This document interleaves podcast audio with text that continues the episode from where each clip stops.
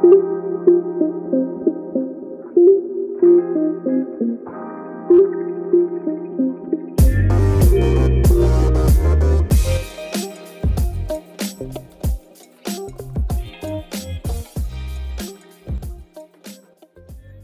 selamat datang di Join Stock special episode di episode ke-6.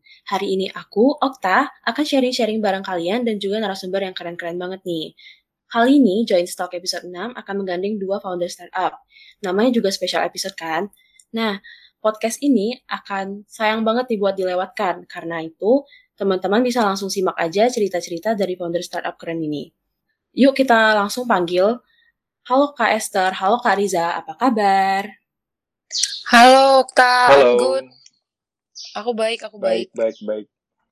Oke, terima kasih ya udah meluangkan waktu buat sharing bareng di episode spesial Join Stock ini. Nah, selanjutnya boleh dong perkenalan diri sedikit nih, mulai dari Kak Riza mungkin. Oke, eh, namaku Riza. Aku masih eh, kuliah di UI, jurusan kesejahteraan sosial. Tapi sekarang aku lagi sambil ngejalanin startup, namanya Flick yang bergerak di bidang financial technology. Oh, menarik, menarik. Selanjutnya bisa langsung ke Kak Esther. Yes, keren banget, Kak Riza. Halo semua, aku Esther. Aku mahasiswa tahun kedua di Fakultas Hukum Universitas Gajah Mada. Dan puji Tuhan di samping itu aku juga mendirikan sebuah startup namanya Produktif Kui yang bergerak di bidang pendidikan sih sama self development gitu sih Okta kurang lebih. Oke, Luar keren. Kita langsung, kita langsung lanjut aja ya ke podcastnya. Nah, tapi sebelum kita mulai, di sini aku udah siapin semacam kuis dulu nih supaya seru. Nanti aku kasih pertanyaan dan kalian langsung jawab aja se apa yang ada di pikirannya saat itu gitu. Jadi, Siap-siap. Oke, jadi buat yang pertama, urutannya aku mulai dari, karena yang tadi udah Kariza dulu, sekarang kita mulai dari Esther dulu. Pertama, aku kasih sa- 30 detik untuk mempromosikan startup kamu. Ayo, boleh dong. Sekarang banget nih. Oke, aku mulai Iya. ya. Buat teman-teman di sini yang masih sekolah atau kuliah atau bahkan yang kepingin banget belajar tentang self development, branding diri, dan banyak hal penting yang bisa nge-improve skill kamu di kemudian hari, kamu bisa banget ikut webinar ataupun workshop yang disediakan oleh Produktif Kui dan di samping itu kita juga punya program-program gratis yang udah berjalan seperti belajar bareng Produktif Kui dan Mentor Kui.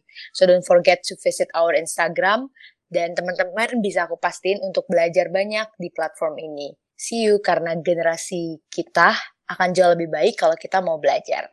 Oke, keren banget nih. Selanjutnya Nice. langsung dilanjutin sama Kariza aja. Oke, let's try ya. Mau ke restoran tapi takut kena virus, takut dapat kontak dari dari sekitar.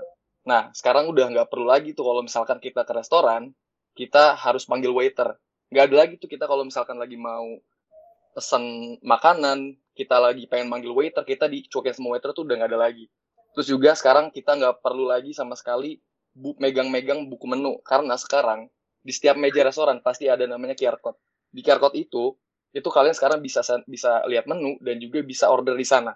Jadi dipastiin kita itu sebagai contactless dining. Dengan aplikasi Flick, kamu bisa langsung lihat menu, lihat review, langsung order juga pilih pembayaran yang kalian mau dan juga bisa panggil waiter dengan request kalian masing-masing tanpa harus ada kontak dengan eh, waiter-waiter atau orang-orang di sekitar. Pakai aplikasi Flick, kamu bakal bisa jauh lebih contactless dan patuhin protokol kesehatan. Oke, gitu sih. keren banget. Keren, keren, keren. Bisa banget digunakan berarti nih. Apalagi masa pandemi gini gak sih? Yap, Bener betul, banget. betul. Keren deh bisa jawab pertanyaan dadakannya dengan baik banget kayak tadi. Aku lanjut ke pertanyaan kedua ya. berpatah-patah. Oke, jadi pertanyaan keduanya itu urutannya aku balik. Sebutin dong pencapaian terbesar apa yang pernah diraih oleh startup kakak di sini, Produktif Kui atau Flick Indonesia. Bisa diceritain di sini pencapaian terbesarnya. Oke, siapa dulu nih? Kak Riza dulu, boleh?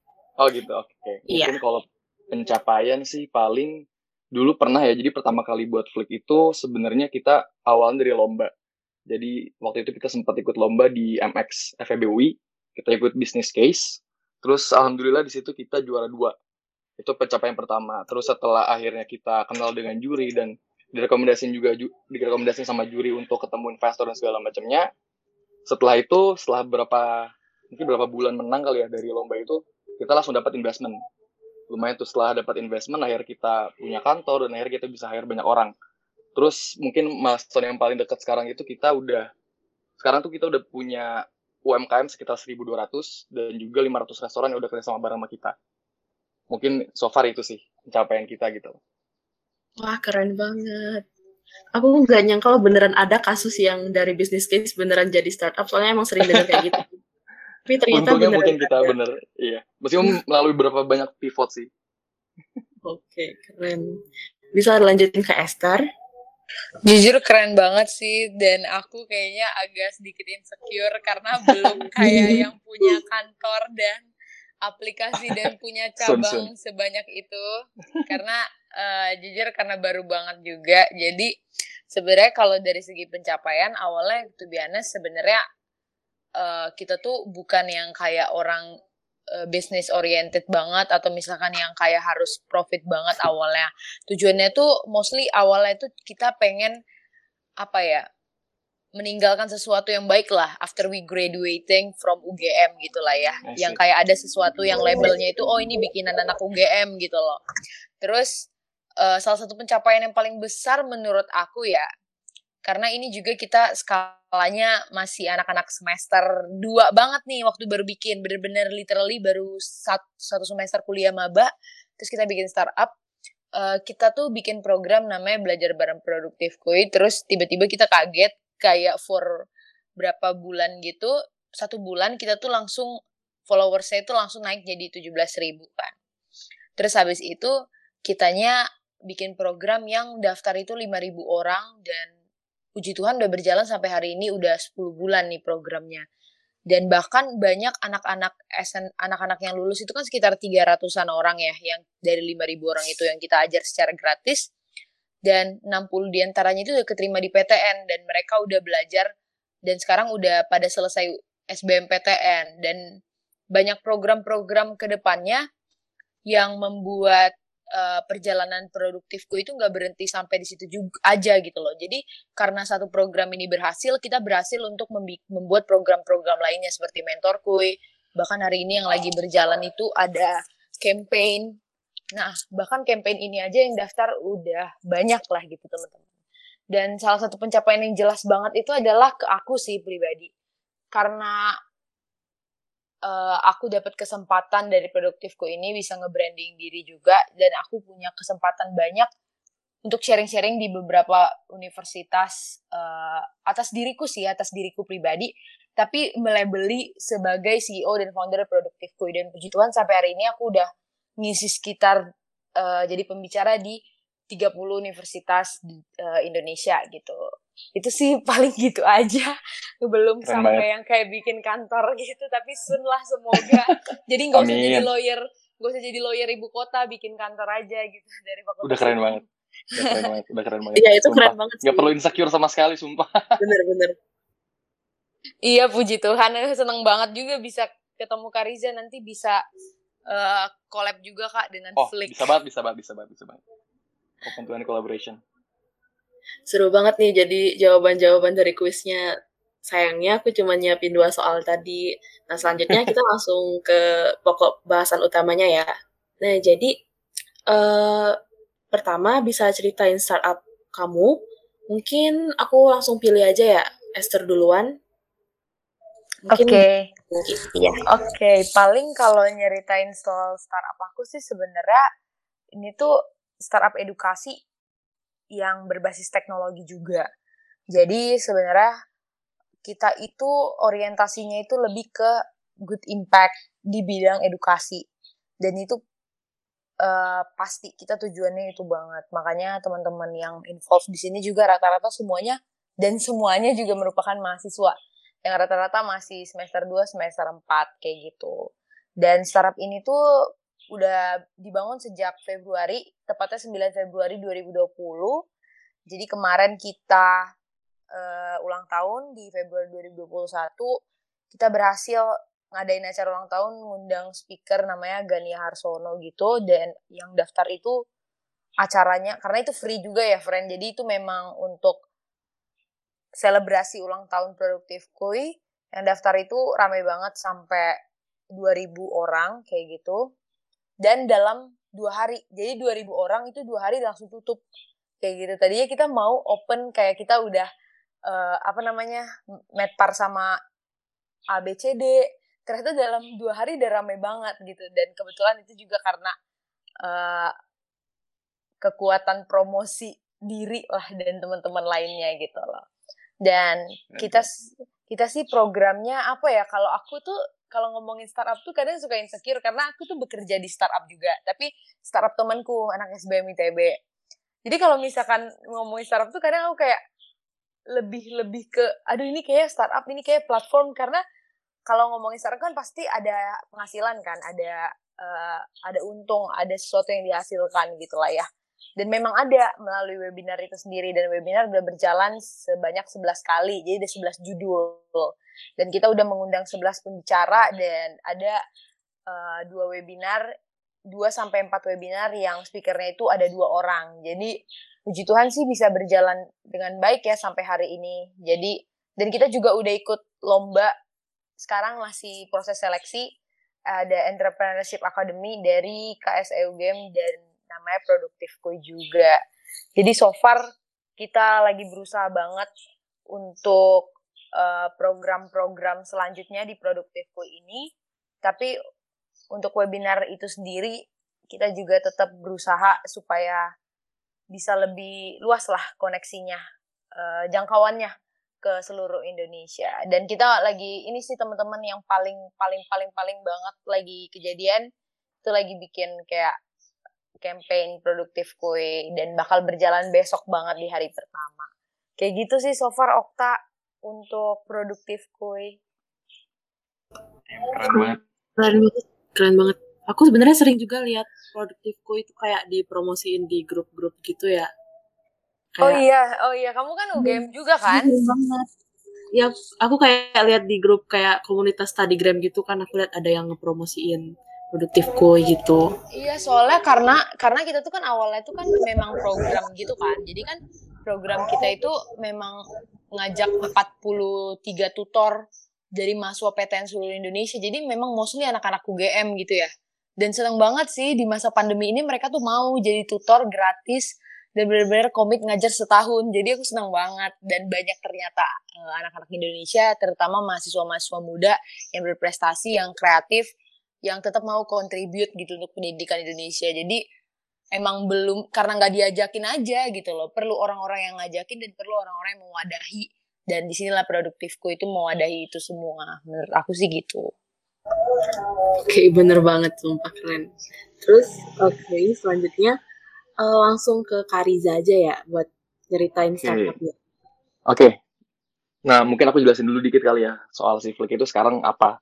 Nah, Flick itu sekarang sebenarnya kita punya tujuan akhir buat jadi financial ecosystem. Cuman kalau misalkan untuk sana kan berarti kita harus kayak nguasain berapa sektor ya. Maksudnya biar bisa bikin ekosistem itu kan pasti kita harus bisa jadi suatu apa ya mungkin giants di beberapa di beberapa sektor. Nah, tapi untuk sekarang kita lebih fokus untuk di uh, ordering method dari restoran. Jadi sebenarnya kita sekarang lagi pengen memperdayakan UMKM sih, UMKM dan juga restoran-restoran yang lagi mungkin agak sulit untuk bangkit gitu ya di pandemi sekarang. Nah, jadi kita itu awalnya kita sebenarnya base-nya itu dari kita bikin sistem yang namanya point of sales. Jadi point of sales itu kalau misalkan kalian belum pada tahu, itu semacam kayak apa ya? Um, restoran or, restoran manajemen sistem lah. Jadi misalkan kalau misalkan mau ada kasir online itu ada di sana. So habis itu nanti misalkan dari kasir online itu kalau misalnya ada sales dan segala macam bisa kecatat dari apa namanya dari si PWS itu. Nanti ada namanya office dan segala macam itu bisa kita lihat tuh misalkan bulan ini kita mendapatkan sekian terus habis itu nanti misalnya menu kita yang paling yang paling laku itu misalkan menu ini gitu loh maksudnya. Nah jadi kalau misalkan dengan point of sales itu UMKM itu jadi lebih tahu gitu strategi di bulan depan kira-kira mendingnya jual apa gitu. Misalnya kan sekarang mungkin banyak ya uh, apa namanya kayak UMKM yang yang yang penting mereka dapat dapat apa dapat untung di akhir misalkan di akhir hari akhirnya mereka langsung belanjain lagi. Nah tapi yang sebenarnya mungkin ada beberapa menu yang mungkin sebenarnya nggak terlalu laku gitu loh tapi pada akhirnya itu malah jadi waste doang. Nah tapi kalau misalnya dengan si point of sales kita ini dengan Flick itu jadinya bisa uh, bisa tahu gitu loh strateginya. Kira-kira oh bulan ini kayaknya orang-orang lebih sukanya nasi goreng nih udah deh. Kita kalau gitu bulan depan mending fokus di nasi goreng aja daripada misalkan kue tiaw saya kayak gitulah contohnya. Jadi kita lebih ngebantu uh, di sebelah sananya. Tapi di luar dari kita ngebantu UMKM-nya pun kita itu lihat opportunity kalau misalkan zaman pandemi ini kan sekarang QR code itu jadi menu digital ya. Kita misalkan kalau ke restoran segala macam kita itu ngelihat uh, QR code nih. Itu sebenarnya cuma buat ngelihat menu doang biasanya mungkin di direct ke website atau ke drive gitu loh. Nah tapi kalau misalnya kita kita itu pengen take step ahead lah. Jadi kita pengen di di apa namanya QR code itu semua semua hal yang bisa dilakukan di restoran itu bisa dilewat QR code itu doang gitu loh. Jadi kita bikin aplikasi namanya Flick. Nanti jadinya kalau misalkan uh, restoran itu udah kerjasama dengan kita nanti di, di setiap mejanya mereka itu ada stiker atau nanti ada akrilik. Akrilik yang ada QR code-nya. Itu nanti kalau misalnya pakai aplikasi kita di scan mereka bisa order di sana bisa juga nanti lihat review bisa lihat juga deskripsinya apa. Pokoknya intinya kita tuh kayak bikin digital menu itu kita masuk dalam aplikasi. Sebenarnya kita kalau misalkan secara bentuk tuh karena kita pengen aim familiaritas kita miripin sama GoFood. Tapi di QR code itu kita nggak hanya cuma bisa lihat menu doang tapi kita bisa order juga. Bisa take notes misalkan jangan pedas dan segala macam bisa di situ juga. Terus nanti pilihan pembayaran juga nanti macam-macam. Bisa lewat debit bisa lewat cash bisa QRAS bisa juga nanti pakai imani kita sendiri atau pakai OVO dan segala macam itu bisa. Jadi kita itu benar-benar pengen bikin platform yang ngebudain di antara uh, apa namanya pemilik bisnisnya itu restoran dan UMKM dan juga pelanggan-pelanggannya juga gitu loh. Kita mulai di sana dulu untuk pada akhirnya bikin financial ecosystem. Nah, itu kan mungkin fokusnya Flick sekarang ya. Kalau sekarang tuh kita lagi fokus ke sana, tapi sebenarnya awal pertama kali Flick dibuat itu namanya pun bukan Flick. Pas pertama kali ikut lomba itu sebenarnya namanya dulu tuh Cash It sebenarnya. Konsepnya itu kita dulu tuh pengen solving problem. Jadi kan gini, mungkin dulu tuh ada problem di mana misalkan kita kepecel ayam nih. Terus habis itu kita kita nggak punya cash, kita cuma ada apa namanya misalnya punya punya debit doang gitu loh di kantong. Terus kita kalau misalnya mau ngambil uang itu harus ke Alfamart. Alfamart itu satu kilo jauh dari dari, dari uh, apa namanya warung pecelnya itu gitu loh. Terus akhirnya uh, kepikiran nih gimana ya caranya kita solving problem ini gitu loh. Karena waktu itu sempat pas uh, aku lagi nggak punya cash, tapi ada teman aku nih yang punya cash gitu loh maksudnya. Jadi sebenarnya bisa aja kan nanti uh, misalkan aku pinjam dulu dari teman aku yang punya cash, terus aku transfer uangnya ke dia gitu loh maksudnya. Nah tapi aku pengen bikin orang yang emang lagi nggak sama temen gitu loh maksudnya. Mereka tuh tetap bisa minjem cash sama orang. Jadi akhirnya di lomba itu kita sebenarnya uh, lombain aplikasi yang bisa konekin antara orang yang nggak punya cash dengan orang yang punya cash. Nah konsep itu sebenarnya dibilang kayak ATM berjalan lah. Nah jadi nanti kita itu kayak C2C geological base aplikasi itu nanti bakal apa namanya kayak misalkan let's say uh, aku yang butuh uang nih misal butuh butuh untuk narik uang gitu. Aku nanti bakal uh, send nih aku lagi butuh uang lima puluh ribu. Kira-kira di sekitar aku ada nggak ya yang punya aplikasi juga dan punya uang lima puluh ribu gitu. Nah nanti akhirnya kalau misalkan emang udah si apa namanya yang punya cash itu approve nanti pada akhirnya nanti ditemuin nih. Pasti temuin nanti pada akhirnya nanti yang uh, punya cash itu ngasih ke yang nggak punya cash tapi nanti yang yang ngasih cash itu itu bakal dapat imani dari kita gitu loh. Jadi itu kan kayak ya cuman apa namanya store tunai dan tarik tunai aja sih. Cuman exchange-nya tuh dalam dalam nilai uh, uang elektronik gitu. Nah itu dulu tuh kita lombain ke sana. Tapi setelah kita uh, berjalan dan segala macamnya untuk kita pada akhirnya ngejalanin imani itu sebenarnya butuh izin ya. Izin ke BI dan OJK gitu loh. Tapi di tengah-tengah jalan tuh buat ngurus izin itu tuh susah banget. Jadi banyak banyak banget tahap-tahapnya dan beberapa birokrasi yang harus dilewatin gitu loh. Jadi pada akhirnya karena kita jadi pada akhirnya nggak bisa nggak bisa operasi nih gara-gara izin kita nggak bisa di approve gitu loh. Nah akhirnya kita di situ try to pivot. Kita pivot ke mana nih kira-kira? Oke. Okay. Nah pada akhirnya kita akhirnya mulai pivot ke bikin POS. Nanti dari POS itu akhirnya kita lihat tadi yang kontak kontakless dining dan segala macamnya. Jadi sebenarnya Flick ini itu hitungannya kayak apa ya? Kayak sebuah hasil pivot sih dari pivot berkali-kali gitu. Karena kita awalnya konsepnya itu bukan mau fokus ke UMKM dan segala macamnya, tapi emang uh, apa namanya keadaan karena kita agile gitu loh jadi kita lihat kira-kira opportunity apa sih yang ada di pasar dan segala macam mari kita ikutin gitu loh tapi untuk misalkan karena kita sekarang masih paralel juga ngejalanin apa perizinan ini kita juga masih berharap banget ke depannya konsep untuk jadi ATM berjalan itu masih bisa kita jalanin sih mungkin gitu sih kalau misalnya ceritanya Flick kali ya secara singkat kalau misalnya lengkap tuh panjang banget pasti Oh, keren banget. Jadi emang menyelesaikan banyak masalah dan uh, Flick tadi itu sudah banyak beradaptasi lah ya Kak ya? Betul, betul banget. Oke, okay. nah ngomong-ngomong tentang adaptasi, gimana aja nih tantangan menjalankan startup di kala pandemi? Oke, okay, dari, Flick dulu ya. Oke, okay. kalau Flick tuh dulu pas lagi pandemi itu sempat banget hit hard banget sih.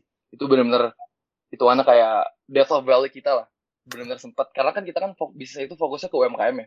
UMKM mereka itu pada order apa pada langganan per bulan POS kita dan segala macam itu gara-gara mereka pada akhirnya nggak punya penghasilan mereka pada akhirnya nggak nggak langganan kita lagi gitu kita langsung loss revenue lah di situ benar-benar loss banget. Dan pada akhirnya kita harus mikir otak gimana caranya biar kita tetap survive di pandemi gitu. Nah yang unik itu jadinya pas lagi pandemi kita itu nggak terlalu fokus ke sana dulu karena kita nggak lihat opportunity sama sekali. Tapi yang penting itu gimana caranya ini per bulan opex itu tetap tertutupin gitu loh. Nah pada akhirnya kita kita malah nyobain bisnis properti untuk sementara gitu loh. Maksud dari, dari dari situ akhirnya kita cobain bisnis properti dan akhirnya alhamdulillah dari situ malah dapat penghasilan dan segala macam. Akhirnya jadi si sistem ini tetap di develop terus untuk uh, pada akhirnya ke untuk apa namanya untuk aja lagi gitu loh, untuk ke fitur yang baru. Tapi kita tetap nyari uangnya dari um, dari real estate ini gitu loh. Tapi kita intinya karena nggak ada revenue sama sekali pada akhirnya kita pivot sempat ke real estate. Tapi itu cuma sementara aja sekarang sekarang udah mulai stabil lagi jadi real estate itu dulu sebagai kayak side business aja. Gitu sih. Benar-benar adaptasi banget ya kak. Keren parah benar-benar parah adaptasi banget oke selanjutnya langsung ke Esther. Gimana kalau Esther nih? Kalau aku sih Okta untuk selama pandemi itu susahnya sih ini ya kan nggak bisa communicate langsung loh interaksi langsung sama tim gitu kan.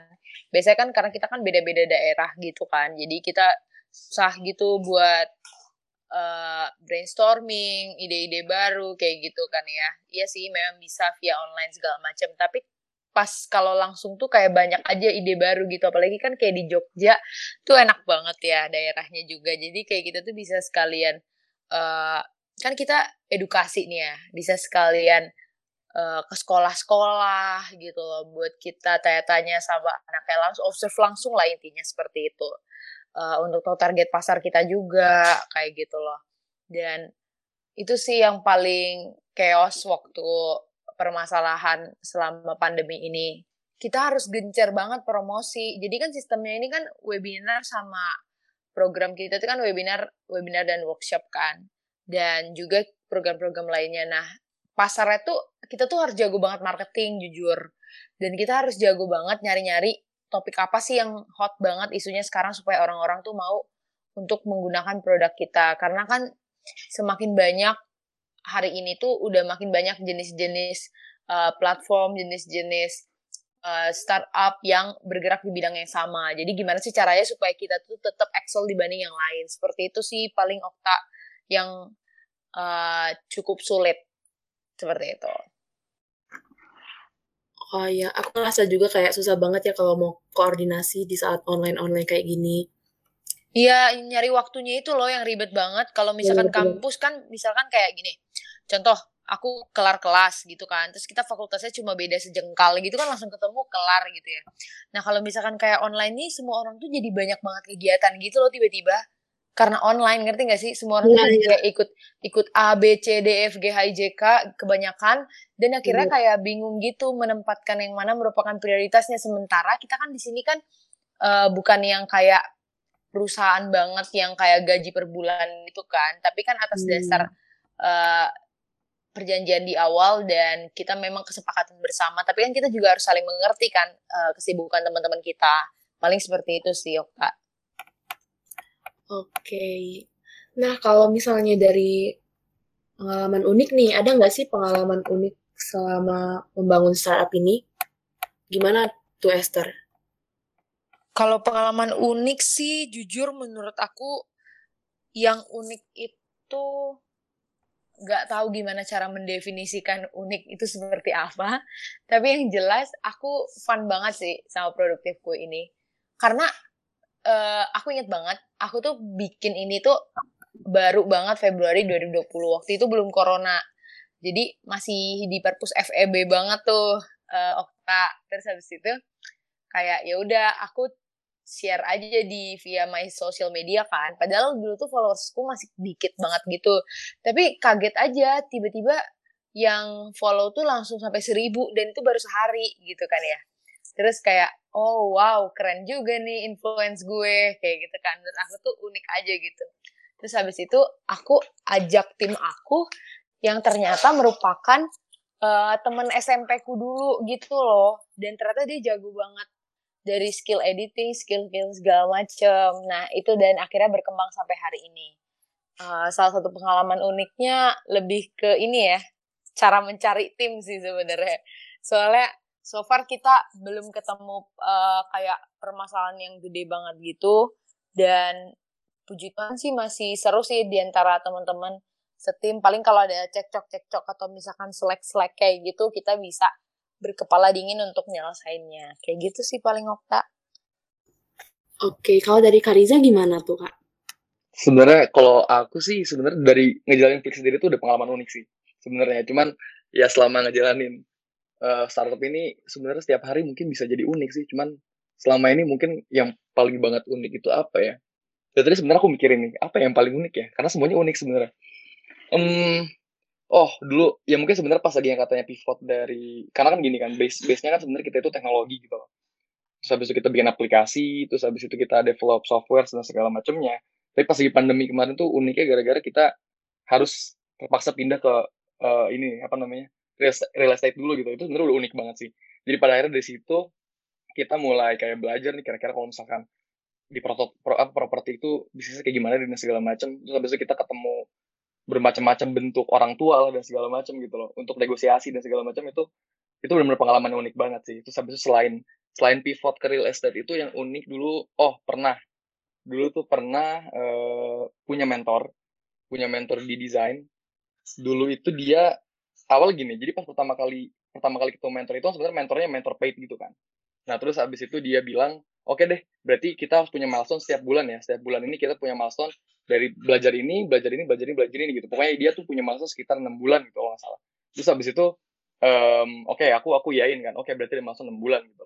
Terus habis itu pas akhirnya sebulan udah kelar ternyata selama ini aku bayarkan untuk mentor itu sebenarnya cuma untuk sebulan dong gitu loh. Jadi mentor itu tuh kayak udah ngerancang kayak apa sih agenda pembelajaran selama enam bulan tapi sebenarnya dia pun nggak sadar kalau misalkan yang aku bayarkan itu cuma sebulan gitu jadi pada akhirnya ya udah deh kayak lepas aja gitu loh. Terus habis itu apalagi pengalaman unik ya? Hmm oh ini sebenarnya bukan pengalaman unik sih tapi pengalaman agak sedih ya. Dulu tuh pas lagi pandemi pernah kita itu dilema antara kita karena nih benar-benar waktu itu cash tuh benar-benar udah lagi habis banget. Jadi kita tuh milih nih ayo guys kita kira-kira mending milih kita bayar kantor atau kita bayar server itu tuh benar-benar tough choice banget itu di situ. Itu tuh benar-benar kayak ngerasa kita tuh benar-benar di lumbung yang paling dalam banget karena itu sebenarnya dua kebutuhan yang primary gitu tapi pada akhirnya kita harus milih di antara dua itu. Mending kita beli server buat bulan ini atau kita bayar kantor bulan ini gitu loh. Itu benar-benar sedih banget sih. Cuman ya itulah paling yang yang pengalaman-pengalaman unik selama jalan startup. Mungkin banyak sih cuman yang aku ingat sekarang cuma itu aja sih. Ya tapi aku emang ngerasa kayak kakak itu emang punya banyak banget pengalaman yang unik-unik ya dari awal tadi nyeritain udah apa pivotnya di startup jualan ini jadi gitu. Terus iya. ditambah lagi cerita yang kayak tadi sumpah sedih banget kak. Iya emang. Itu itu sedih banget. Terus? Untungnya sekarang udah stable. Alhamdulillah. Udah lumayan stable. Iya udah lumayan stable. Udah nggak gitu-gitu lagi. Nah kalau buat tim gimana kak? Buat tim uh, mungkin bisa diceritain sekarang timnya ada sebanyak apa dan mungkin latar belakang anggotanya kebanyakan gimana gitu mungkin bisa diceritain Oke. Okay. Dari Kariza dulu deh. Boleh, boleh. Kalau misalkan tim sih sekarang udah ada sekitar 50 orang sih. Di Flick itu udah 50 orang. Um, kalau latar belakang banyak banget karena kita kalau misalnya di Flick itu uh, ada divisi pertama tuh ada divisi IT, teknologi, ada produk, ada um, operation, ada sales atau activation, terus habis itu ada um, design sama finance. Itu kita ada ada macam-macam divisi kan dan itu juga backgroundnya macam-macam banget itu ada yang masih kuliah ada juga yang udah kerja di mana-mana. Ada yang mungkin apa namanya baru fresh graduate ada yang intern juga. Macam-macam sih backgroundnya. Cuma rata-rata uh, kalau misalkan secara di pukul rata gitu backgroundnya rata-rata ada yang dari dari apa namanya IT banget. Ada juga yang campuran misalkan antara gara-gara dia pernah main politik akhirnya orang politik tapi dia ngerti juga soal startup. Terus habis itu ada juga yang tadinya pernah di asuransi akhirnya sekarang malah uh, apa kerja di startup yang ber, yang apa namanya yang develop teknologi banyak sih sebenarnya kalau misalnya background backgroundnya oh keren nih nah kalau misalnya Esther gimana tuh Uh, kalau aku sih timnya itu sekarang ada tujuh. Jadi uh, kalau ngomongin background beragam banget sih. Ada dan kalau misalkan background ini lebih ke jurusan kali ya. Tapi kalau misalnya divisi itu kita ada ada dari konten, ada tim marketing, ada tim eksternal, sama tim produk, sama tim uh, apa namanya ada tim di bawah CTO gitu juga. Dan kalau backgroundnya itu ada yang dari FKG, ada yang dari stay di TB, ada juga. Tapi mostly anak-anak tech ini sih anak teknologi informatika, sama ada anak teknik kimia dan ada anak fisip juga, anak ilmu politik and ada anak kimia juga, pendidikan kimia, sama anak hukum kayak aku. Itu sih. Tapi kalau misalkan untuk uh, orang-orang yang berjalan di di bawah program itu ada banyak, ada sekitar 50 orang seperti itu. Tapi untuk produktif kuinya itu sendiri yang memang uh, bagian dari para manajer sih uh, dan juga board of directors itu kita ada tujuh orang. Nah, uh, keren tuh. Aku penasaran nih waktu baru ngebentuk tim kan nggak bisa langsung banyak nih kayak tadi kata Esther itu tujuh orang kan. Nah, gimana sih cara kalian yakinin teman-teman co-founder buat ikut bantu ngebangun startup kalian? Mungkin bisa Esther lanjutin lagi nih ceritanya. Oke, nah ini mungkin bisa jadi poin juga ya buat teman-teman karena aku yakin nanti yang dengerin podcast ini juga rata-rata paling teman-teman seumuran aku semua. One thing for sure, uh, kalau menurut aku itu yang paling penting adalah pertama branding diri. Aku kan sebagai pencetus utama, uh, the founder itu kan pasti aku harus make sure kalau I'm ready for this, aku ready untuk jadi leader mereka dan punya inisiatif gitu loh. Dan udah jelas gitu untuk KPI dan juga untuk program ke depannya, strategi, plan. Jadi kita bisa convince teman-teman kita bahwa uh, startup ini tuh akan menjadi apa ya seperti memori bahagia lah atau salah satu bentuk tempat yang bisa kita gunakan untuk berkembang di kemudian hari kayak gitu loh. Dan uh, puji Tuhan sih teman-teman aku, aku tuh tipe yang kayak kalau aku mau rekrut kamu jadi tim aku, aku tuh harus kenal kamu dan aku harus pernah kerja sama kamu bukan sekedar kenal dan berteman gitu. Nggak bisa. Jadi aku harus pernah entah aku lomba sama kamu entah aku pernah satu proker sama kamu atau gimana kayak gitu.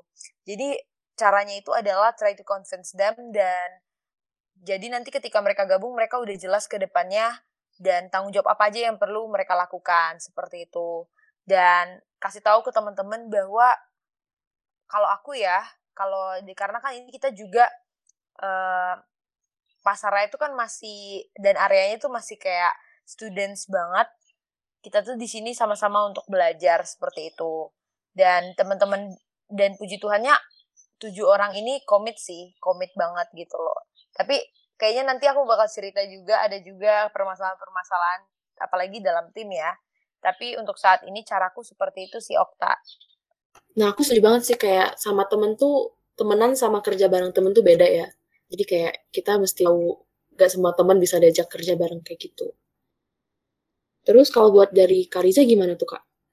Nah mungkin kalau dari aku sebenarnya ada beberapa hal yang udah disampaikan sama Esther juga sih. Ada beberapa hal kayak misalkan cara meyakinkan segala macamnya. Cuman mungkin kalau yang ngebedain, uh, kalau aku kan pertama kali ketemu partner itu sebenarnya sama sekali awalnya malah belum kenal.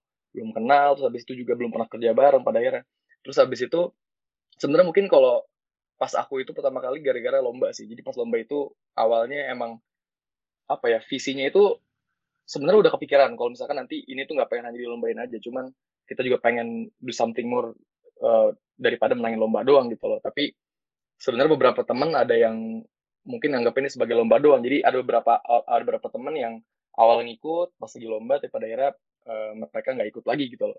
Cuman kalau misalkan untuk meyakinkan yang pada akhirnya sampai sekarang ikut, itu mungkin kita sebenarnya mungkin agak selling dream sih. Jadi kita itu emang satu visi. Jadi kebetulan sebenarnya pas lagi nyari partner itu bukan suatu hal yang susah banget. Itu mungkin sebuah lakinya sekali ya dari dari perjalanannya Flick gitu loh.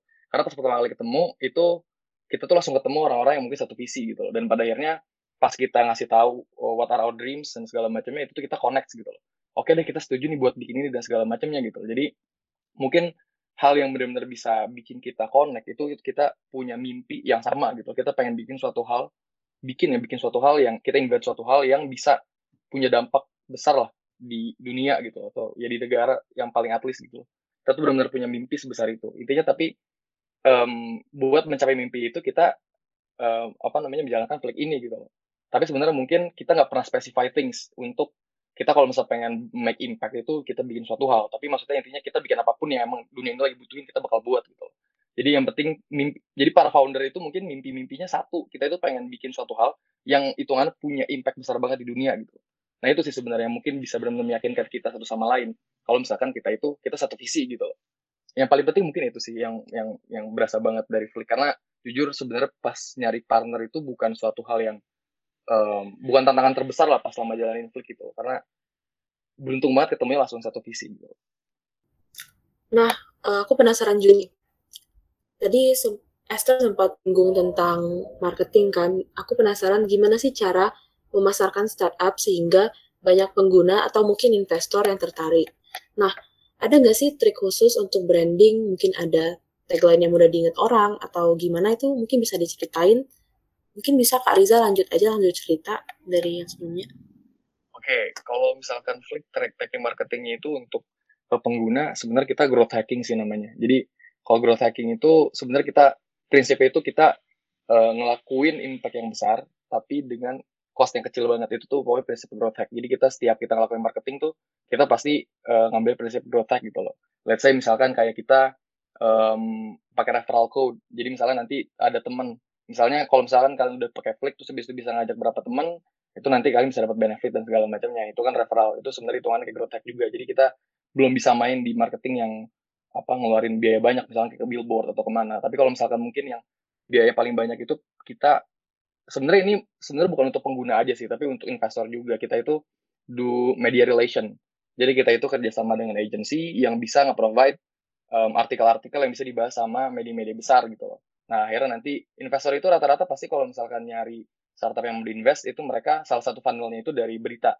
Nah jadi pada akhirnya kayak misalkan daily social kita pernah masuk daily social juga di Flick.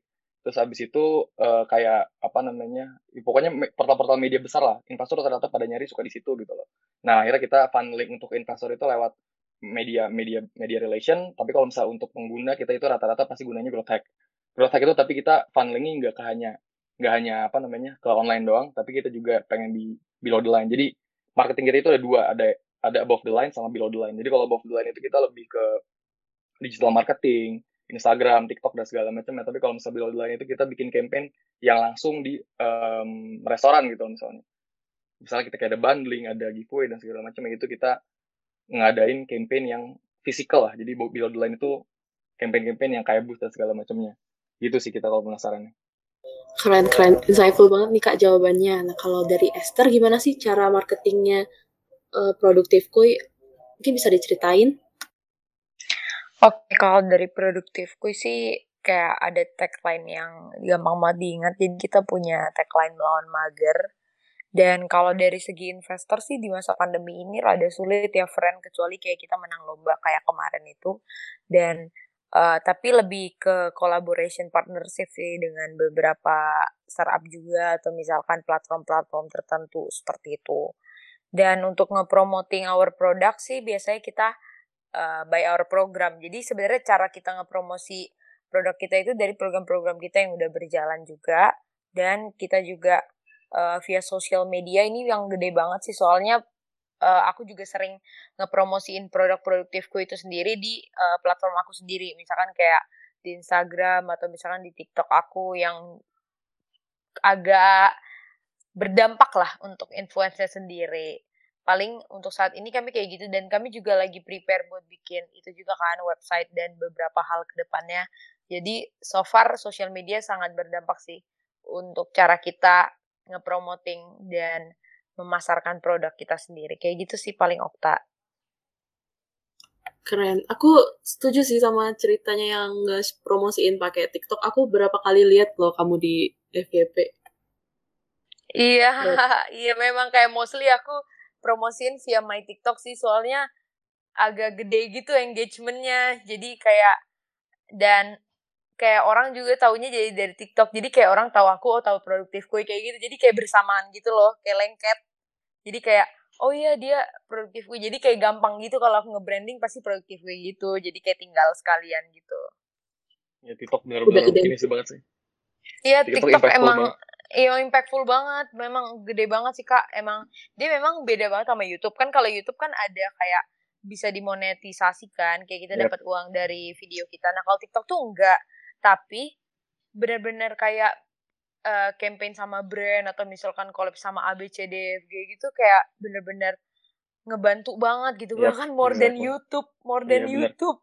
Algoritmanya gitu, itu loh bikinnya algoritmanya, algoritmanya. Si TikTok itu yang gila. Iya dan gede-gede banget gitu loh kak. Jadi kayak yep. bahkan kita aja yang masih student bener-bener yang kayak jadi bisa membantu orang tua banget. Kayak nggak uh, perlu bayar uang kuliah atau segala macam bisa di cover yep, sendiri betul, gitu betul. jadi kayak enak aja gitu gitu sih iya. paling keren keren nah ada yang aku penasaran banget nih kan sebenarnya kayak ada banyak kompetitor gak sih sebenarnya di baik di fintech sama Esther yang kayak community gini startup yang community kayak gini. Iya. Nah, mungkin bisa diceritain uh-uh. gimana gimana tuh cara tampil beda atau menonjol di antara kompetitor. Siapa dulu nih yang jelasin? Kariza dulu aja. Kariza dulu aja nggak sih? Oh, ah, Oke. Okay. Boleh. Oke, okay, kalau kalau fintech sebenarnya ya sebenarnya dari fintech itu sendiri kan sebenarnya artinya luas ya banyak banyak banyak kayak sub sub apa ya sub kategorinya lagi gitu loh Nah, kalau misalkan di aku kan sebenarnya sekarang itu lebih fokusnya ke contactless dining. Nah, so far kalau misalkan di industri itu belum ada belum ada belum ada dari kompetitor sih. Ada mungkin dari kompetitor uh, namanya ISB, Easy Order yang dia udah ngakuisisi restoran-restoran besar kayak Ismaya Group, habis itu Woga Group dan segala macamnya. Tapi mereka itu nggak nggak apa ya targetnya bukan ke user base. Mereka itu sebenarnya cuma jual sistem aja ke restoran-restoran terus habis itu udah mereka lepas. Tapi hmm. kalau misalkan kita itu mungkin dari cara ordering sistemnya pas lagi di restoran tuh sama kita gunain QR code juga bisa pesan di situ bisa bayar di situ juga nah tapi kalau misalnya kita itu peduli sama user base jadi kita pengen bikin ke depannya itu dari pokoknya aktivitas kalau misalnya kita mau dari mau dari, dari baru mau niat restoran aja sampai pada akhir kita nyampe di restoran tuh kita pengen experience itu semua lewat flick gitu loh jadi nanti kita ke depannya eh, kita pengen bikin semacam kayak uh, restoran exploration app sih. Jadi kayak kayak Zomato juga. Cuman kan mungkin gara-gara Zomato sekarang lagi udah mulai cabut ya dari Indonesia ya. Kita pengen take that advantage buat masuk mengganti sebagai mereka. Terus habis nanti jadinya intinya kalau misalkan daerah kompetitor sih sebenarnya kita tuh kalau karena kita apa ya in, apa namanya kategorinya banyak kita ada POS juga kita ada contactless dining kita juga ada imani sebenarnya jadinya di setiap produk yang kita punya itu ada kompetitor ada kompetitor masing-masing gitu misal kalau di imani kita ada FlipPay itu ada GoPay, OVO, Dana dan segala macamnya. Kalau misalnya di POS ada Paun, Maju, ada Moka juga dan segala macamnya. Tapi kalau misalkan di kontak ini cuma satu. Meskipun itu nggak lerek, itu ISB order atau easy order. Itu sih paling. Oke. Nah kalau dari Aster gimana tuh? Nah jadi kalau dari aku itu paling uh, fokus ke kualitas program kita sih karena contoh ya contoh contoh contoh nyata banget ini kayak webinar uh, dari Productive kan sejuta jiwa sekarang bikin webinar ya gitu ya. Gimana caranya orang mau memberikan sepuluh ribu untuk sekali ikut webinar di Productive Week. Sementara banyak webinar lain yang gratis gitu loh. Uh, yang pertama adalah kita bisa pastikan bahwa kualitas speaker kita tuh memang oke okay dan mereka benar-benar mendapatkan topik yang sesuai dengan apa yang mereka mau. Jadi dari segi PowerPoint, materi semuanya udah kita cross check habis dan moderatornya juga yang memang udah pernah jadi moderator sebelumnya dan udah pernah ya punya jam terbang seperti itu. Dan terlebih lagi kita harus pinter-pinter uh, cari pelanggan kita gitu loh. Jadi kayak kita jaga gitu pelanggannya. Jadi bukan yang kayak oh ya dia ikut dia ikut event gue ya udah selesai gitu. Enggak. Kita tetap jaga silaturahmi apa ya bilangnya kayak di grup kan ada kalau misalnya bikin acara gitu kan kayak ada grup WA-nya gitu kan. Tetap uh, kita update program kita setiap hari, baik itu yang gratis atau yang berbayar. Nah, dari situ orang-orang itu merasa bagian dari produktifku. Jadi mereka tuh merasa dalam satu keluarga utuh gitu loh. Karena sistemnya kita emang family bonding banget sih. Karena kayak uh, contoh program belajar bareng produktifku itu benar-benar uh, siswa-siswa yang di grup itu ikut-ikut webinar semua gitu loh. Jadi kita tinggal share aja mereka langsung kayak oh iya aku uh, antusias banget untuk ikut event ini. Karena mereka tahu sekali ikut webinar produktifku itu memang impactnya gede banget gitu buat mereka. Bahkan mereka jadi lebih semangat dan uh, dan mereka bukan cuma sampai itu aja ya. Bahkan kayak speakernya itu ngasih hadiah gitu loh buat para partisipan gitu jadi yang paling penting adalah kayak kamu pastiin kalau produk kamu tuh beda dari yang lain dan outstanding kayak gitu sih dan jaga jaga relasi dengan para pelanggan seperti itu sih paling Okta. Exactly, betul setuju banget. Iya gak sih kak? Kayak gitu gak sih? Soalnya kayak aku tuh emang gak ada background bisnis. Ada ada belajar bisnis tapi uh, bisnis law gitu ya, hukum bisnis gitu. Jadi oh, iya, iya. beda banget ya sama kayak marketing, strategi dan everything gitu. Jadi memang learning by doing gitu loh. Tadi kan yeah. kalau ya. kalau teman-teman dengar tadi background tim aku nggak ada satupun yang bisnis kan kayak dari tadi kan FKG, iya. teknik informatika, iya kalau dari teknologi banyak dan memang jago website IT semua iya. Tapi dari segi bisnis kita harus paham sendiri, ngerti gak sih? Iya. Kayak kita paham pasar sendiri gitu. Iya. Makanya kayak padahal kalau kita lihat dari teman-teman kita anak SBM ITB, anak manajemen UI atau dari mana-mana sana, mereka tuh punya background dan mereka pasti punya uh, apa namanya entah mereka punya produk atau mereka punya startup tuh bagus-bagus banget gitu loh caranya kita bersaing lah adalah yaitu kualitasnya diperbaiki gitu. Ya. Karena sekali dia ikut, misalnya sekali aja nih kesan pertama tuh biarlah istimewa. Selanjutnya terserah betul, Anda. Betul, betul. Setuju, setuju, setuju, gitu. setuju banget.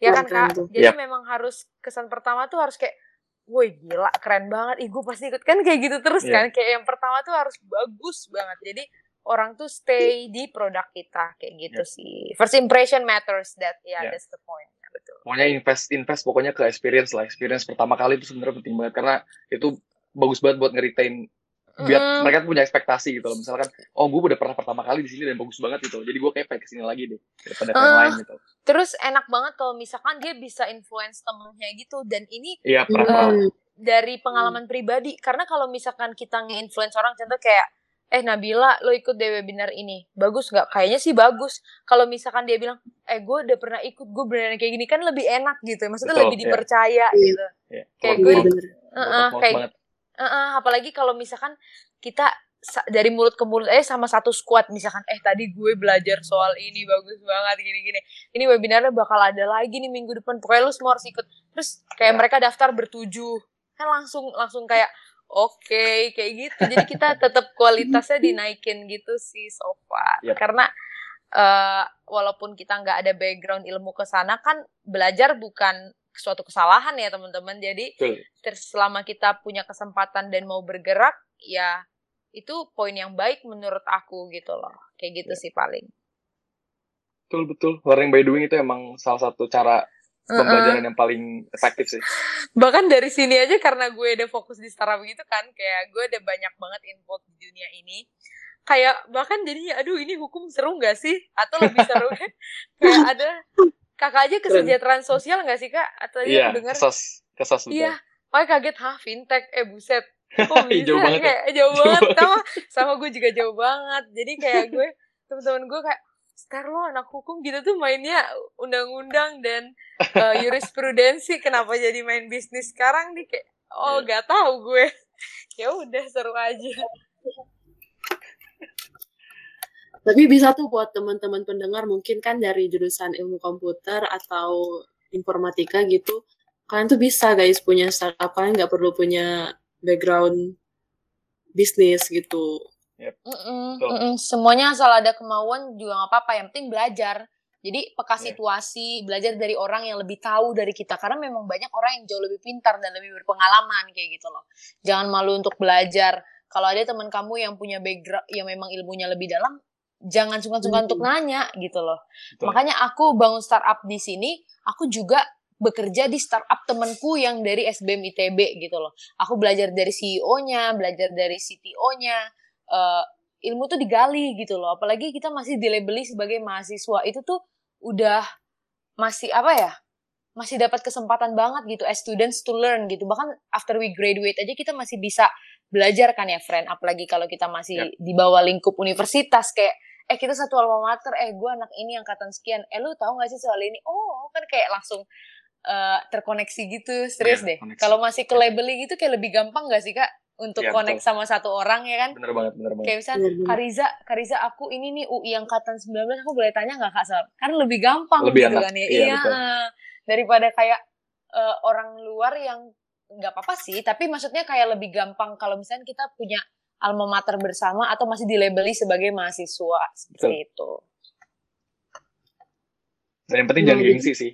Sorry iya jangan, jangan gengsi. pokoknya kalau misalnya kita misalnya ada temen ya emang yang benar-benar emang lebih pintar jauh daripada kita gitu. Ya pokoknya jangan gengsi aja jangan gengsi kayak misalkan oh gue kalau nanya sama dia kelihatan nanti gue lebih bego nih gitu. Tapi pokoknya jangan kayak gitu deh. Pokoknya intinya pokoknya serap ilmu dari mana pun kita pokoknya harus be, harus become the stupidest person in the room gitu.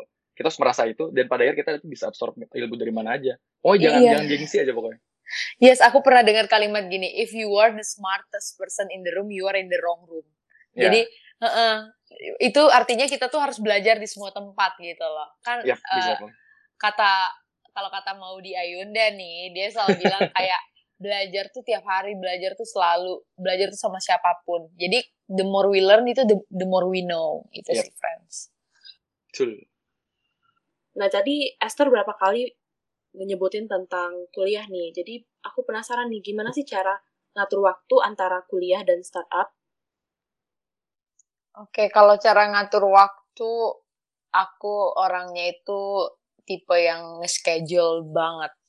Jadi uh, bener-bener yang pakai Google Calendar dan juga pakai aplikasi Forest dan juga ngelis di buku. Jadi memang tipe orang yang harus rapih gitu jadwalnya seperti itu. Uh, cara ngebagi waktunya adalah kalau aku menempatkan prioritasku adalah akademik karena sebagai uh, mahasiswa dan sebagai anak dari suatu keluarga uh, pendidikan adalah yang paling utama dan itu merupakan tanggung jawabku sebagai seorang anak. Di samping itu, aku juga punya kesibukan lain seperti startup dan atau mungkin yang lainnya. Nah, itu juga merupakan bagian yang penting kan ya bagi aku sendiri. Nah, yang pentingnya itu kalau misalkan kalian mau bagi waktu, sepinter-pinternya kalian bagi waktu, secatat-catatnya sedetail itu, kalau kalian gak lakukan, gak ada yang kejadian.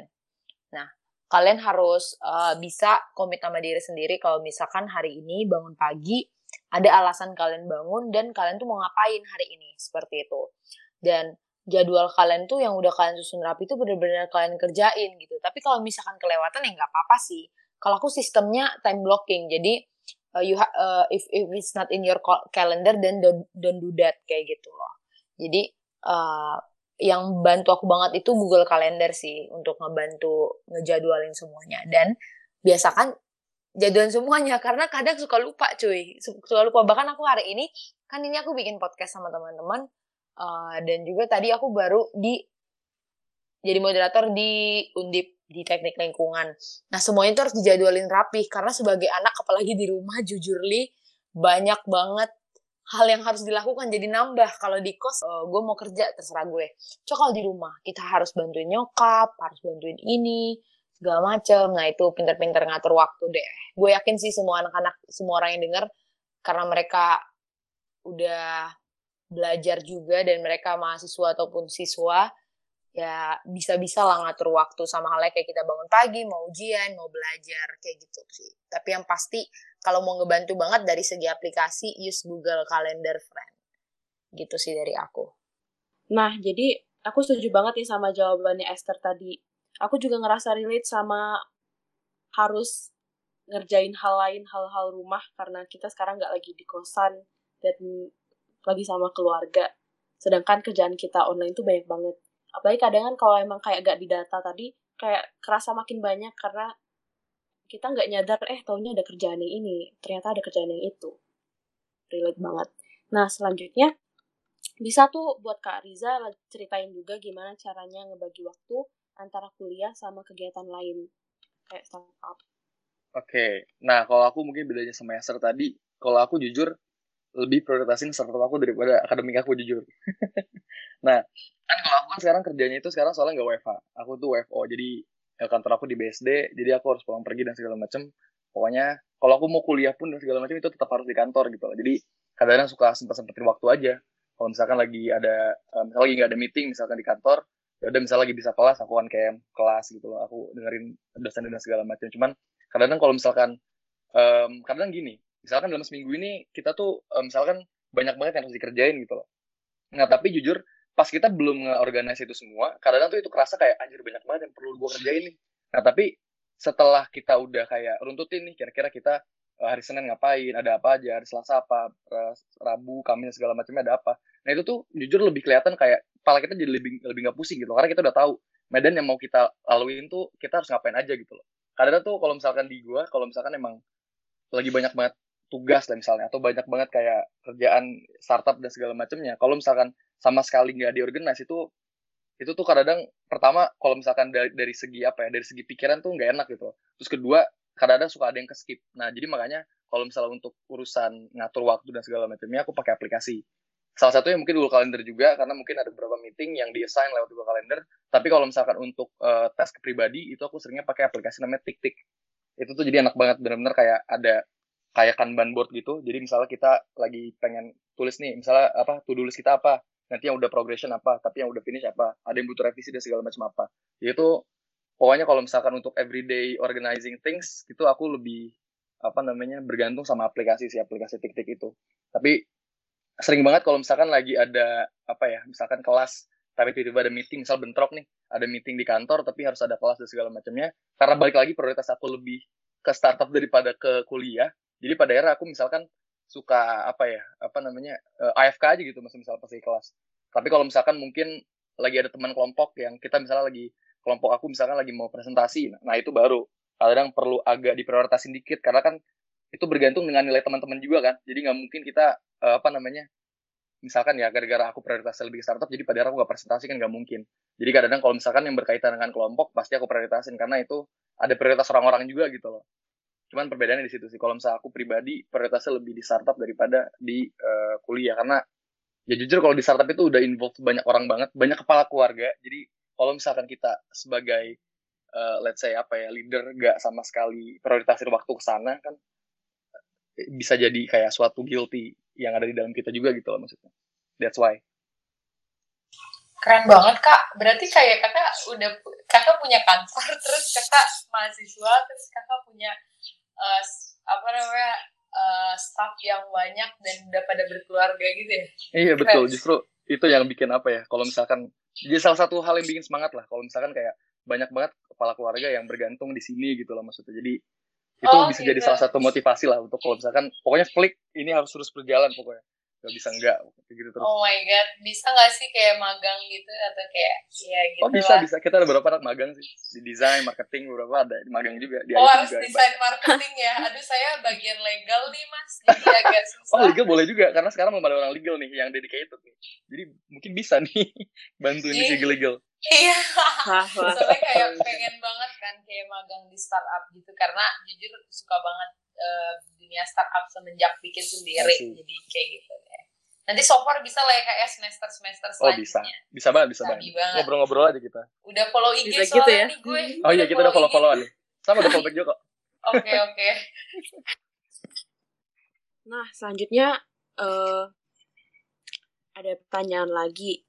Pernah nggak sih punya member yang nggak termotivasi dan tiba-tiba keluar atau tiba-tiba pasif lah partisipasinya cara menghadapinya gimana? Mungkin bisa dari Esther? Oke, nah uh, kebetulan ada nih. Jadi uh, sebenarnya kita udah berapa kali ya ganti tim?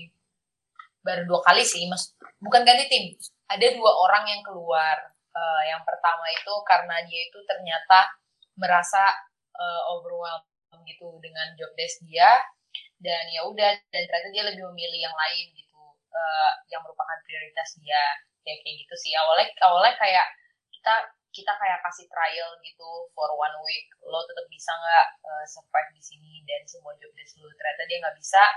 Ya wes daripada kita uh, paksa dia untuk stay dan malah menghambat pekerjaan lebih baik nggak usah seperti itu. Dan ada juga yang udah selesai karena berkarir di kampus. Ngerti nggak sih? Kan ini zaman zamannya naik jabatan ngerti kan ya kayak naik oh, jabatan tahu. di uh, kampus gitu. Nah ada nih anak farmasi. Dia naik jabatan gitu jadi tadinya dia tuh tim HR kita kan. Terus karena dia jadi tim HR di kampus jadi dia uh, keluarlah dari produktif ke ini. Ya aku sebagai lead leader di sini sih menghargai keputusan dia ya untuk hal itu seperti itu. Nah untuk teman-teman yang demotivasi gitu atau kayak demot lah pokoknya yang kayak aduh gue kayaknya mager segala macam aku tuh selalu memberikan ruang bagi mereka karena aku nih beda sama perusahaannya kak Riza ya. Kalau kak Riza yakin banget sih kan udah punya kantor segala macam kan udah ada yang kayak salary for per month gitu kan ya. Karena kan banyak juga kepala keluarga dan ya pokoknya untuk untuk menunjang hidup lah. Kalau kalau aku nih masih berbasis ya kita tuh orientasinya belajar tapi kita juga menghasilkan profit dan itu juga kita bagi per tim gitu kan ya tapi untuk hal ini tuh aku memang membutuhkan orang-orang yang memang visinya sama sama aku. Visinya sama sama the founders. Uh, kita founder ada tiga.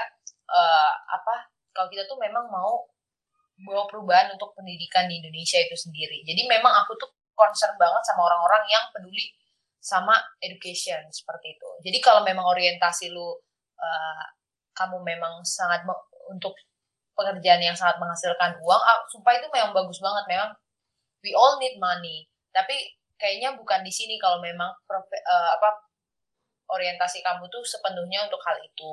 Nah maka dari itu kayak aku sangat menyeleksi orang yang masuk ke tim aku gitu. Uh, karena once uh, dia masuk, dia itu bakal tahu kurang lebih bagaimana sih produktifku ini berjalan berproses seperti itu. Jadi harus orang-orang yang aku percaya. Nah, kalau misalnya ada teman-teman aku yang merasa sangat overwhelmed atau mereka stres atau mereka lagi punya apa, aku kasih mereka waktu untuk uh, memperbaiki diri atau misalkan mereka mau butuh rest boleh kayak gitu. Tapi nggak bisa lama-lama kayak gitu. Karena kita ada MOU juga kan. Dan kita juga ada kesepakatan di awal bahwa uh, kontrak kerja berapa lama seperti itu. Paling aku seiring berjalannya waktu masih terus belajar tapi sampai hari ini dengan kesepakatan bersama tim kita sih biasanya kayak gitu sih Nabila. Thank you. Oke okay, oke. Okay. nah buat Kak Riza uh, mungkin pas awal-awal ngebentuk startup mungkin ada yang mundur atau gimana gitu. Mungkin ada pengalamannya mungkin bisa diceritain Kak. Oke okay, kalau um, soal mungkin kalau bisa dari awal banget kita tarik balik itu rata-rata mungkin gara-gara prioritas ya. Misalkan tapi bukan gara-gara motivasi. Sebenarnya mungkin gara-gara emang ada beberapa teman-teman yang pas awal-awal ngejalanin bareng-bareng tapi pada akhirnya prioritas mereka bukan di sini akhirnya mereka lebih milih prioritas mereka. Cuman kalau misalkan untuk case-nya ke demotivasi apa uh, tim itu sebenarnya udah berkali-kali terjadi sih. Tapi intinya mungkin yang aku tahu yang aku paham itu sebenarnya um, employee bukan employee tim apa namanya members itu pasti mereka itu sebenarnya bukan butuh mereka tuh butuh fulfillment gitu kadang bisa aja nih misalnya ada orang yang gajinya besar misalnya tapi mungkin dia itu nggak nyaman kerja di situ. Dia itu misalkan dia uh, misalkan nggak dapat tantangan di sana atau misalkan dia cuman um, misalkan work, work apa workplace yang nggak bagus misalkan punya teman-teman yang toxic dan segala macam ya itu kan sebenarnya bukan suatu fulfillment kan. Jadi pokoknya sebenarnya penting itu dari dari suatu member itu bukan gaji yang besar tapi sebenarnya dari fulfillment. Jadi meskipun gaji mereka misalkan nggak um, besar-besar banget tapi mereka masih cukup tapi kalau misalnya fulfillment ini bisa tercapai itu mereka bakal nyaman kerja di kita gitu. Nah rata-rata problemnya itu kalau misalkan mereka mulai demotivasi itu pasti kadang-kadang ada fulfillment yang kurang yang kurang kita bisa fulfill gitu dari segi company-nya. Nah, di situ justru kita harus tahu nih. Jadi misalkan uh, problemnya apa? Misalnya kita bisa kita sebagai sebagai apa namanya uh, sebagai manajer-manajer yang ada itu harus bisa peka gitu loh, terhadap tim-timnya. Kira-kira apakah ada yang lagi performanya turun gara-gara apa dan segala macam itu perlu dicari tahu. Nah, jadi kita itu pasti kalau misalkan ada demotivasi, itu kita berusaha dulu untuk cari tahu nih, cari tahu kira-kira kenapa dia bisa demotivasi dan segala macamnya. Nah nanti baru kita pas sudah tahu permasalahannya apa, kita itu lebih nanya kira-kira apa yang bisa kita bantu nih dari segi uh, perusahaan. Tapi kalau misalkan emang pada akhirnya kita nggak bisa bantu, kita emang benar-benar bakal ngasih waktu ke dia untuk solving problemnya gitu loh. Bener tadi kalau kata Esther, kita nggak boleh, mereka tuh nggak boleh lama-lama terlalu terlarut sama problemnya mereka, karena mereka itu emang punya tanggung jawab di sini gitu. Loh. Mereka tuh nggak bisa tinggalin itu. Jadi pada akhirnya, kalau misalkan untuk masalah motivasi, kalau root cause yang selama ini aku tahu itu pasti gara-gara unfulfillment sih dari orang itu sendiri gitu loh. Nah pada akhirnya gimana caranya kalau emang orang itu udah uh, demotivasi kita harus cari tahu nih fulfillment yang menurut dia fulfillment itu apa sih? Misalkan kayak misalkan mereka butuh ruangan yang kedap misalnya. Kalau misalkan kerja bareng-bareng orang diajak ngobrol terus segala macam mereka tuh nggak bisa gitu. Makanya mereka nggak nyaman. Itu mereka demotivasi. Nah itu tuh perlu kita cari tahu. Apakah mereka apa namanya uh, punya kebutuhan khusus nih misalnya. Nah itu kita harus cari tahu banget pokoknya. Kita sebagai sebagai leaders itu harus benar-benar peka lah sama apa namanya tim-tim kita jangan sampai jangan sampai nggak nggak tahu sesuatu hal yang sebenarnya penting banget gitu loh jadi impactnya besar uh, buat sekarang apakah udah puas sama pencapaian startup saat ini kalau misalnya belum puas Uh, kenapa? Mungkin bisa Kariza menjawab. Sebenarnya kalau misalnya puas sama sekali belum puas. Jadi ya ini hitungannya kayak masih banget di early stage banget lah hitungannya. Belum sama sekali ngerasa puas. Jadi emang kalau misalnya aku itu pengennya uh, bikin company yang punya uh, lifespan sekitar 100 tahun. Jadi kita udah cross many generations gitu loh. Nah, jadi kalau misalkan puas itu sebenarnya ya balik lagi basic kita manusia kan nggak bakal puas ya. Jadi apalagi kalau misalkan visi company pengen punya company yang berjalan selama 100 tahun gitu. Itu pokoknya pasti nggak bakal pernah tercapai sih. Kadang-kadang pun mungkin ya misalnya nanti Amin misalkan Flick bisa berjalan sampai 100 tahun pun nanti mungkin yang bakal megang tombak atau apa tonggak pada saat itu pun pasti belum merasa puas juga gitu. Jadi kunci di mana kita bisa terus apa improving dan segala macamnya terus apa namanya uh, terus terus improve terus terus apa ajal ajal untuk dapetin apa hal yang lebih baik tuh kuncinya sebenarnya jangan pernah puas sih tapi mungkin ada beberapa hal di mana kita harus merasa bersyukur lah bukan puas mungkin ya jadi kita setelah bersyukur pada akhirnya kita tetap harus bisa cari tahu nih kira-kira kita bisa lebih better ke arah mana lagi gitu loh. Jadi kalau menurut aku puas itu kayaknya hal yang mungkin nggak bakal didapetin sih kalau misalkan dari pribadi aku ya. Karena jujur emang salah satu kunci balik lagi tadi aku aku ulang lagi salah satu kunci untuk apa namanya improving terus uh, continuous improvement itu ya itu jangan sampai merasa puas gitu pokoknya jangan sampai in love sama produk-produk kalian. Karena kalau misalnya udah in love mungkin mungkin kalian udah benar-benar merasa puas dengan produk gitu pokoknya jangan sampai sama sekali kalau kalian sebagai product owner puas dengan suatu dengan produk kalian sendiri gitu kalau enggak nanti kalian nggak bakal improving nah Uh, bagus banget tuh jawaban Kariza barusan. Bisa dong diceritain kalau dari Esther gimana tuh? Kurang lebih sama sih sama Kariza, aku belum puas ya namanya manusia kan pasti selalu pengen yang lebih, selalu pengen yang lebih. Tapi aku menggariskan di sini lebih ke pengen belajar terus sih. Karena kayak uh, aku pernah dengar kalimat the only thing a person can ever really do is keep moving forward gitu loh. Jadi menurut aku selama kita masih hidup, masih bernapas, masih dapat kesempatan, kita pasti selalu berusaha buat jadi lebih baik, jadi lebih baik setiap harinya. Setiap kita bangun pagi, kita mau mendapatkan eh, hal-hal uh, yang baru, hal-hal pencapaian yang baru yang bisa ningkatin kualitas kita. Bukan cuma sekedar kualitas diri, tapi juga our startup gitu loh. Our team, seperti itu sih. Dan maka dari itu kita selalu berusaha untuk bikin program baru dan selalu uh, kita rapat dan kita selalu evaluasi itu karena kita mau prepare for the best gitu loh.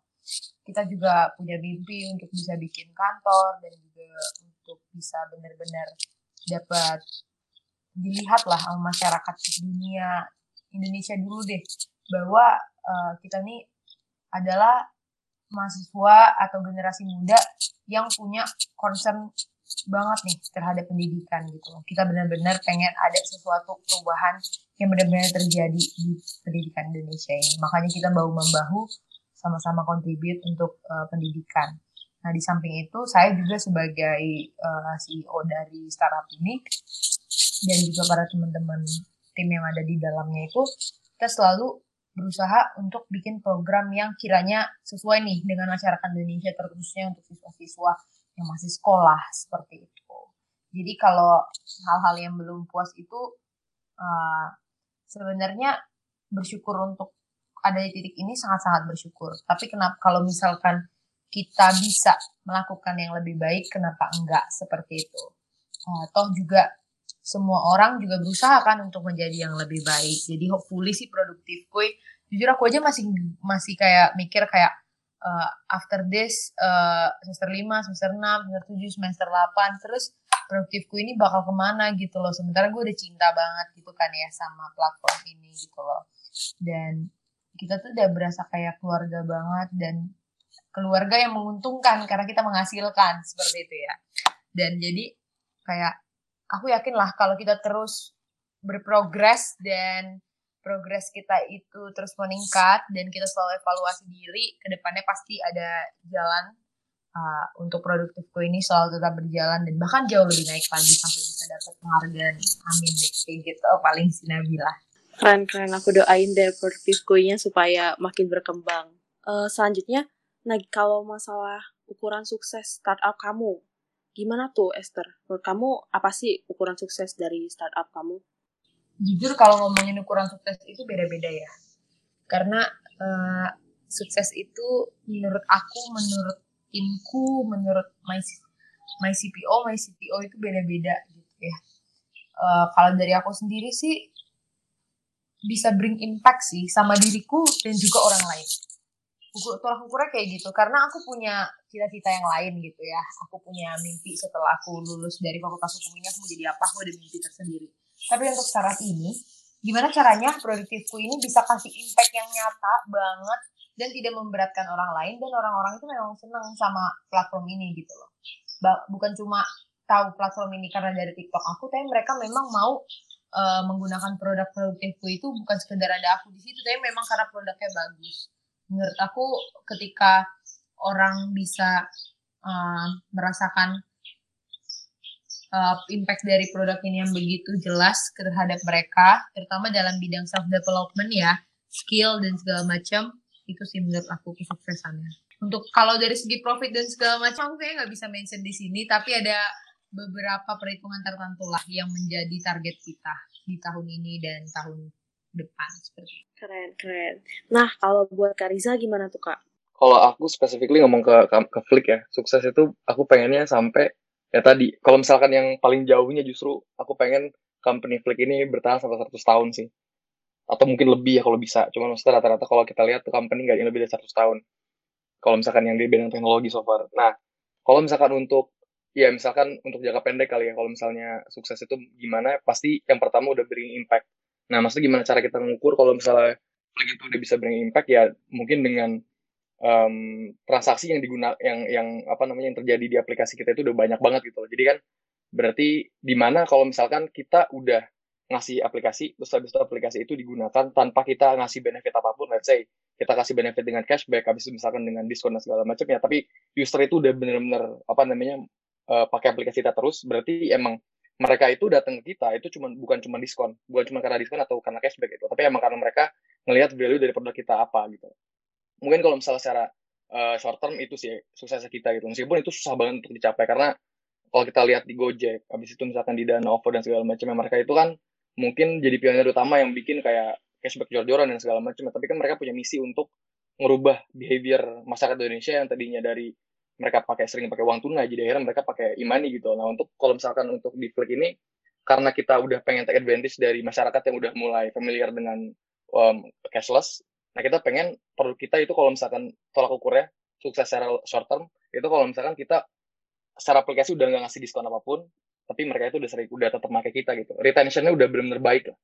Nah itu mungkin tolak ukur flick. Tapi kalau misalkan uh, agak tengah misalkan uh, apa ya goal kita setelah itu kita itu pengen um, gantiin si Zomato sih. Kita pengen jadi food exploration app dan kita setelah itu nanti setelah kita udah kerjasama dengan restoran kita pengen kerjasama dengan hotel juga. Jadi kita itu nanti hitungannya jadi sebuah apa ya um, one go to solution lah untuk kalau misalkan kalian tuh pengen planning keseharian kalian misalkan mau keluar mau meeting sama orang atau misalkan mau jalan-jalan segala macam itu kan ke arah sana sih terus juga ke depannya itu kan salah satu sebenarnya kayak kita apa namanya bergerak di apa namanya lifestyle hitungannya mungkin itu kan sebenarnya jadi salah satu salah satu apa ya salah satu kaki yang kita taruh dulu untuk kita jadi akhirnya financial ecosystem gitu. Financial ecosystem sebenarnya kalau misalkan kalian ideal yang aku pikir itu, jadi di mana tuh hal yang tentang financial itu secara secara apa ya, secara luas di Indonesia di atas itu mereka tuh udah bisa udah bisa secara equitable gitu ngaksesnya. Jadi nggak ada lagi misalkan kayak orang-orang di pelosok yang nggak punya rekening bank, terus habis itu um, apa namanya mungkin kayak cabang-cabang atau misalkan mereka tuh intinya kalau misalkan mau ngelakuin suatu apa ya financial activity itu mereka kan harus ke kota atau segala macam itu kalau financial ecosystem yang dibayangkan oleh Flick itu kita pengen bikin seluruh Indonesia at least atau mungkin seluruh dunia itu mereka itu nggak ada yang sama sekali ketinggalan soal akses dari financial technology gitu loh. Kita pengen ke arah sana sih. Jadi pokoknya kita pengen punya misi sebesar itu untuk pada era semua se, sedunia atau bukan se Indonesia at least itu bisa dapat akses untuk financial sih. Kita ke arah sana. Terakhir sesuatu yang ingin kamu ketahui sebelum membangun startup ada nggak sih? Mungkin bisa disampaikan buat pendengar join stock. Mungkin bisa mulai dari kak Riza. Oke, okay, kalau aku mungkin selama ngejalanin startup tuh pembelajaran yang paling berharga itu tentang uh, namanya ada sistem thinking sih. Jadi itu dulu sempet pas lagi uh, tengah tahun, eh, bukan akhir tahun tuh pernah ada training dari investor. Investor itu dia uh, punya berbanyak banyak startup yang diinvest ya. Terus mereka dia itu bikin suatu acara dan dia itu ngasih materi tentang namanya system thinking. Nah, system thinking itu kalau menurut aku jadi pas aku dapat dapat training itu, itu tuh benar-benar kayak langsung ngerubah pola pikir aku tentang tentang apa ya? Tentang semua hal sih sebenarnya, berbagai aspek. Cuman yang benar-benar impact itu di diri sendiri dan juga cara kita berkomunikasi sama orang, sama nge-manage orang-orang gitu loh maksudnya. Jadi itu di system thinking itu sebenarnya dia tuh ngajarin tentang gimana caranya kita bisa ngelihat suatu hal itu gak hanya dari satu perspektif doang, tapi gimana cara kita bisa lihat bigger things gitu loh. Kadang tuh jadi tuh pokoknya di training itu kita dikasih tahu kalau ternyata selama ini kita itu kalau misalkan ngambil decision itu selalu by emotion gitu loh. Kita nggak nggak by apa namanya kayak apa namanya elaborasi yang lebih yang lebih luas gitu. Kadang kita misalkan ngelakuin hal nih, kita tuh nggak mikirin impact yang lain tuh gimana gitu loh. Kita cuman yang penting kita dapat suatu kebutuhan kita, ya udah sesimpel itu aja gitu. Tapi kita sebenarnya tapi dari kita memenuhi kebutuhan kita sebenarnya tuh ada hal yang terdampak juga gitu loh. Nah itu yang mungkin aku pengen banget dapat cara cara berpikir yang pengen aku dapat sebelum aku buat startup dulu gitu loh. Jadi gimana caranya aku bisa make decision itu bisa mikirin bigger picture-nya gitu. Itu sih namanya system thinking. Kalau bangun startup itu kita memang perlu banget orang yang jago banget sama hal pembukuan, hal yang kayak kayak gitu tuh atau dan juga konsep design thinking itu dan itu sebenarnya aku tahunya di perjalanan setelah membangun startup. Jadi aku belajar itu dari temen aku yang udah terjun duluan seperti itu. Bahwa memang penting banget konsep design thinking itu uh, karena Mark Zuckerberg juga pernah ngebawain soal point itu dan aku pernah nonton videonya. So mind blowing banget. Dan I wish aku bisa tahu itu lebih cepat gitu. Karena kalau aku punya basic yang kuat as a leader dan aku punya ilmu-ilmu yang matang tentang uh, business management, marketing dan juga analytic produk, aku pasti bisa lebih mengedukasi tim-tim aku kayak gitu loh. Itu yang aku sebenarnya kurang apa ya? I wish aku punya punya ilmu yang cukup lah di bidang itu seperti itu. Jadi uh, aku nggak bisa memfasilitasi timku dengan hal yang real nyata dari business analytics seperti itu. Nah, aku berharap sih aku tahu itu lebih dulu ya, karena penting kalau misalkan uh, dari sistem kita, kita kerja aja, kalau misalkan kita punya teman, kita tim kita ada yang backgroundnya memang economics, atau misalkan manajemen, atau misalkan uh, dari bidang bisnis itu akan membantu sekali sih, seperti dan itu juga yang masih mau kita gapai ke depannya, seperti itu sih Nabila. Oke, jadi keren-keren banget nih jawabannya. Nah, mungkin buat pendengar, semoga jawaban dari Esther dan Kak Riza ini bisa membawa semangat buat kalian dan mau mencoba membangun startup. Nah, sekali lagi, terima kasih banyak buat Kak Riza dan Esther karena udah meluangkan waktunya buat mengisi start mengisi podcast Join Stock kali ini. Semoga selalu lancar untuk akademik dan karirnya ya. Nah, nggak kerasa ya kita udah mendengarkan sharing dan banyak banget cerita membangun startup dari Esther dan Kak Riza. Aku Okta sebagai host episode 6, pamit undur diri. Terima kasih udah setia mendengarkan Join Stop. Semoga sharing kali ini bermanfaat bagi kalian ya. Jangan lupa untuk ikuti Join Stop dan pantau info-info terbaru Joins dari sosial media kami ya. Sampai jumpa!